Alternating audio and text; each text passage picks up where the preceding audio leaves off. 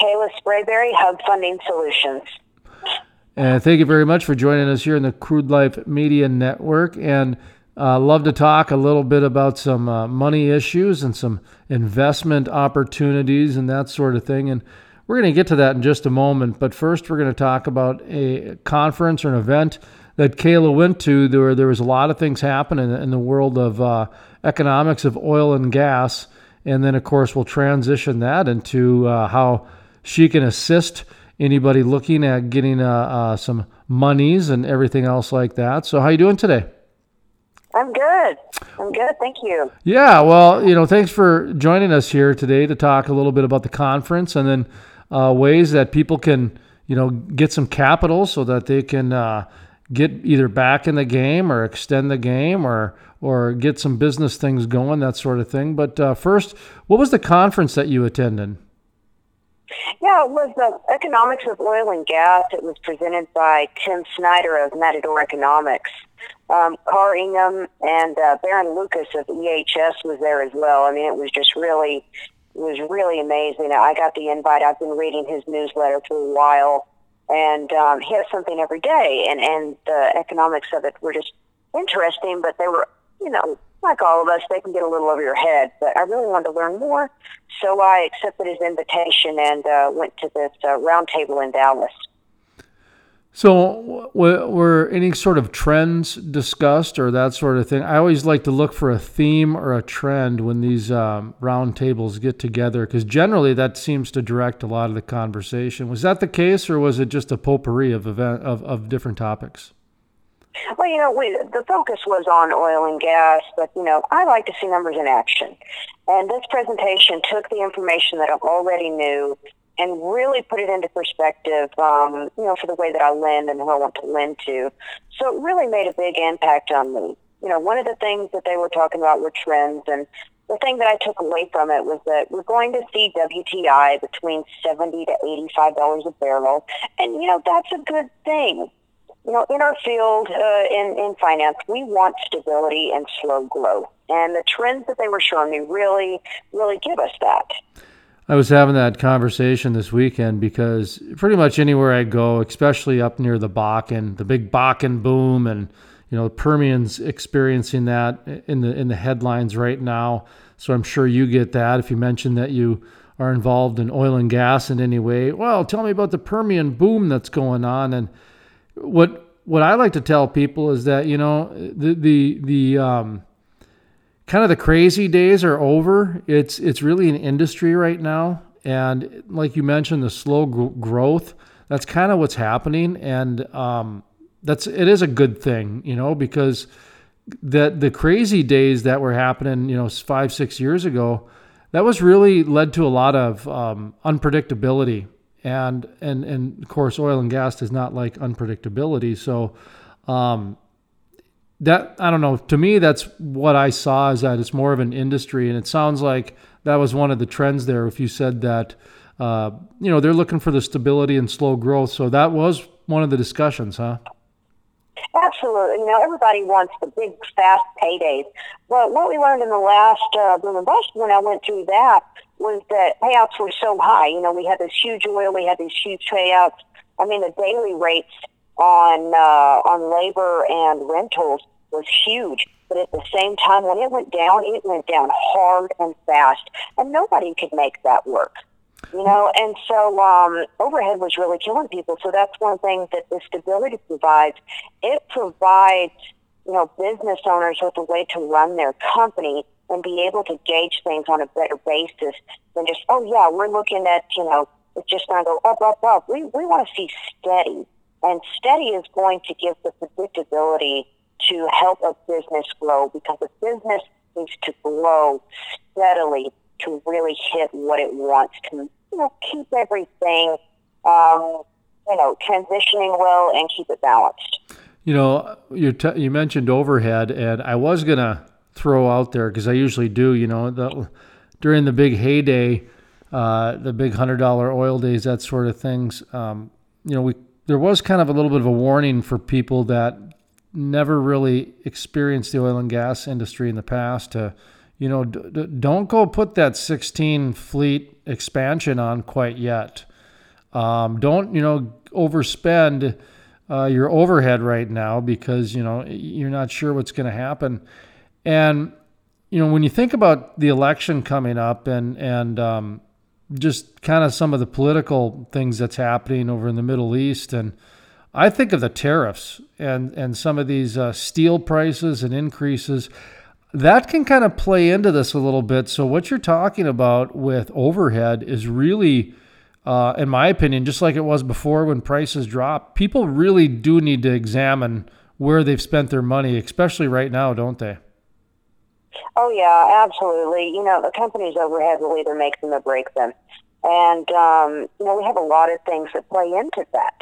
Uh, it's your equipment, uh, your uh, labor, your fuel, your insurance. All of these things play a part, and a lot of people think, oh, yeah, I'll just pick up another truck. I'll just go buy it. Well, have they really examined A, can you get a man to drive that truck? B, are you going to be able to afford the increase in insurance that you're going to be having? And C, what about that payment? Even if you buy it at cash, you're still going to have some things that come out from that. Cash is not always key in this game you know, there is a way to uh, wax and wane that to where it's really to the benefit. Um, you know, and let's talk about fuel. You know, in most cases, fuel is a big part of overhead.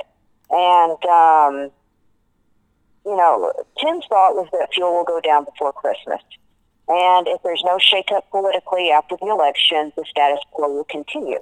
And that's really what we want to see you know, so it's it's really taking it all into account to make sure that they're getting the most of their dollar and taking every dollar that's coming in and accounting for that. And that's something that we like to help our clients with is to really see the big picture so that they can put the right amount of, you know, new uh, labor into play and new equipment into play. Kalah Sprabeary with Hub Funding Solutions. Uh, she was just at a roundtable economics of oil and gas.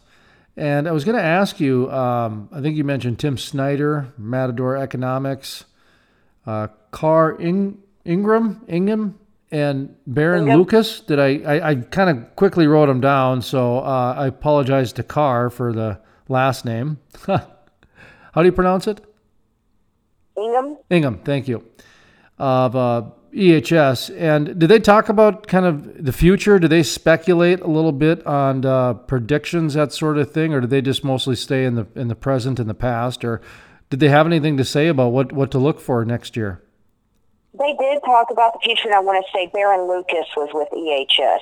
And, um, you know, what was great about this was that they didn't all just agree. They didn't try to create some um, some one idea. They all had different ideas, and, and it was very interesting, especially coming up on the future. Someone said, we can't do that for. One of them said, yes, we can. And, they, and we kind of came to a, an understanding that, uh, you know, as long as things stay along the same lines politically um, after this election, CapEx's price stability and employment should really stay about the same. Um, you know, as far as future goes out, they were really only comfortable going out through, you know, Q, uh, second quarter of next year. And from what they're seeing, they said it should be good. You know, nobody knows if something goes crazy in the election, you know, some things change, then we're going to have some shakeups. If we have some shakeups in the Middle East, it could affect it somewhat. But really, what they're showing is we have such a great market in oil and gas here right now that we can really do something productive in the future in the next 12 to 18 months. And, you know, I'll get to that here in a minute because I've got some ideas on that. But, uh, yeah, I mean, they're seeing that things through the second quarter next year could be really good.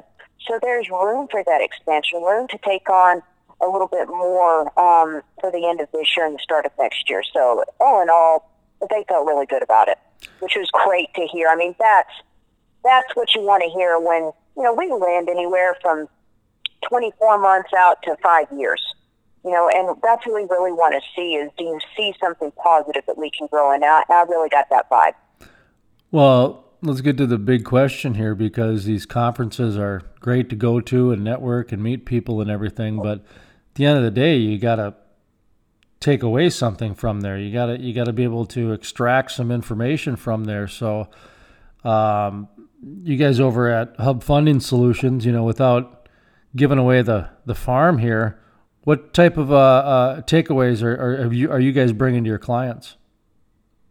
Okay, so so here's what we're seeing. You know, um, in the business, there's going to be fewer rigs right now. That doesn't necessarily mean less production, and, and this is what especially service companies really need to see. Production actually went up when the rig counts were low in 15 and 16 in Texas. Okay, so that that was our main focus. was Texas didn't really talk about Bakken much. That's some, you know, somebody has information to give me. Please hand it over to me. I'd love to see that. But um, production actually went up and rig counts were low in 15 and 16. And Jason, you know this. With the advancements in technology, they can drill a large amount of wells on one pad. Um, I saw it up in the Bakken. I'm seeing it in Texas even more. They could put anywhere from three to 10 wells on one pad, which is great for everyone. So, you know, if somebody's looking to get into the business or they're just getting out there, um, don't be fooled by the rig count. Isn't that amazing what they're being able to do with uh, with these wells now and, and walking rigs and you know um, I'm seeing I'm, I haven't been confirmed but three miles instead of two miles you know as far as the horizontal drilling that sort of thing. How about the midstream pipelines that sort of thing you know kind of those I don't know if you call them ancillary but you know the the you know the midstream companies. What any, any takeaways from there? Oh, that's the thing. They're, uh, we're seeing that they're going to be far from ancillary um, in the next uh, 12 to 18 months. What we're really looking at is a midstream and pipeline boom. The thing is, is that they're all cleared to get put in. So we're seeing new pipelines that are going to be going in all over the place between the next 12 and 18 months. So we're going to see a lot of opportunities for pipeline construction and hydro excavation um, in the next year, year and a half, which I'm really excited to see. I mean, these are a lot of the things that are not not necessarily on a rig, but it's things where they can get great contracts and come in and really make a lot of good money and make a name for themselves while this is going on. So I, I'm really excited um, about that from a construction viewpoint. Well, and that's the thing that I, I believe is important to point out is that, you know, if you've got $70 oil, $80 oil, that sort type of thing. So you've got some good oil activity happening. And then, you know, you take a look at the infrastructure that's being built. So then you've got the infrastructure building side of things too. So you've got a lot of uh, just economic activity happening and, and percolating around oil and gas. And, you know, that, that, that what a great time. I mean, what a great time to be in the industry. Of course, the backbone of all of this um, you know, there is the rail to a certain degree, but really trucking. You know, I mean, I guess the the rail would be the backbone of the economy, and then the trucking industry would be the arteries and everything else, I guess. But you know, we, we got to get the goods and services from point A to point B. We got to get the the stuff to the market. Uh, was trucking discussed during this uh, roundtable discussion, and and you know what what type of uh, takeaway do you have for that industry? It was, it was, and I was really glad to see that it was discussed. I mean, we're working with trucking companies that are in oil and gas, but we're also working with trucking companies that are in aggregate hauling, that are in goods and uh, goods hauling. You know, like even down to your grocery stores. And um, is going to continue to be a huge factor in uh, a growing uh, industry. So it looks like with the DOT changes that are taking place, that it's going to be easier for companies to fill their seats. You know, that's been a struggle over the past year is just getting drivers in the seats. Um, so that's something that, that I've been glad to see. Uh, another thing we discussed was um, the impact of the tariffs. And what we're seeing is that the tariffs will have an impact on the price increases of new trucks and trailers. Um, of course, you know, that's, they had to be manufactured with something. But um, companies are able to avoid that increase, especially with us, because you know, get a used truck, get a used trailer. There's a lot of them that are out there that are really nice. We help source some. You know, a lot of people come to them, to us, and just say, "Hey, I found a used truck and a used trailer. Can you do it?" And nine times out of ten, we can. So that's really going to help bypass. New trucks are great, but if you can find an uh, older truck that uh, you know, you can make work, so can we. And that's what I'm really excited about is that we're going to be able to keep trucking going to mitigate some of that overhead cost to them um, by being able to fund, uh, you know, used trucks and trailers. Kalah Sprabeary, Hub Funding Solutions. So, what's happening around your office? What are you guys focused on here? We're kind of winding up the interview. So, uh, what's going on at at your guys' uh, place of business? You guys uh, have some pretty exciting stuff for the fourth quarter and next year. Oh yeah, I'm really excited. I mean, we've had a really, really great month in October so far. Just closed another one today that should be funding in about 15 minutes now, and um, we're just really excited about it. Uh, we've expanded our solutions. Um, you know, our working capital op- options have really, really come into play this uh, past couple months. Basically, if we can't get you funded with working capital, nobody can. You know, and I know that that's a bold statement but it's we've had a lot of big things come into play, and I'm just really excited to see where that's going to go. Um, on um, let's go to the equipment side, the equipment, the vehicles. Uh, we're now able to order from the manufacturers on uh, vehicles, which is a big thing, especially with Ford. Um, we love to do F-250s, F-350s, 450s, 550s, the big things, cranes, all those good things. And we can do all of those now that we weren't able to do before. And I can do one or I can do a hundred. And so I think that's something that we're really going to be shaking up the game and um, really going to spitting against those uh, rental companies now.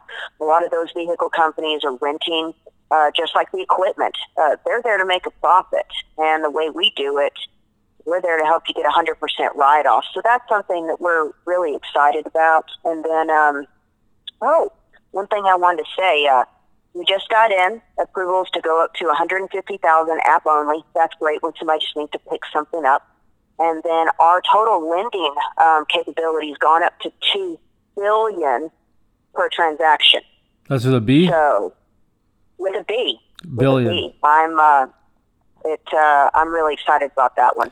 Well, that's pretty neat. Two billion dollars per transaction. Um, you know, I, I wanted to ask you. You know, if you guys are getting in that kind of uh, dollar range, the first thing that popped into my head was some of these these uh, shops and and almost um, strip malls, if you will, in in some of the oil towns that are growing. Do you guys get much into commercial real estate? Yeah, we do actually. Um, I'm actually doing a, a, refinance on the commercial real estate to free up some capital. Basically, we're doing a, um, a commercial real estate uh, refinance with a cash out. So that means like this uh, manufacturing company I'm working with, they wanted to pay down some things. We're going to refinance their um, existing real estate, take that cash out, and they're going to pay off some debt with it, and then we're going to get them on a restructure to um, help them create more cash flow. Um, also doing that for uh, a farmer, and then uh, that's been interesting. And then also going into um, you know storefronts and yards, things like that. If somebody's looking to get commercial real estate or they're looking to refinance it and get some cash out, we are able to do both of those now, and um, it's really exciting to be able to serve our serve our clients all the way around. Well, there's a lot of reasons to get some cash. So, uh, Kalah Sprabeary with Hub Funding Solutions, uh, tell us how that uh, people can find you online or give you a phone call or send you an email, that type of thing. Anybody who wants to think about getting some cash or, or a loan or something like that in the oil and gas business, commercial real estate, number of different things, aggregate, trucking, all kinds of things. So, how can people contact you? Yeah, the best way to uh, find us is to go to our website, hubfundingsolutions.com. And then I'm really active on LinkedIn. Um, LinkedIn is a great way to find us. And uh, we post content, stories, um, things that we've done just to keep people engaged. And uh, we're easy to get with. Uh, you can also call us direct. I'm big on phone calls. Our direct number is 806 777 2902, or you can email us at info at hubfundingsolutions.com.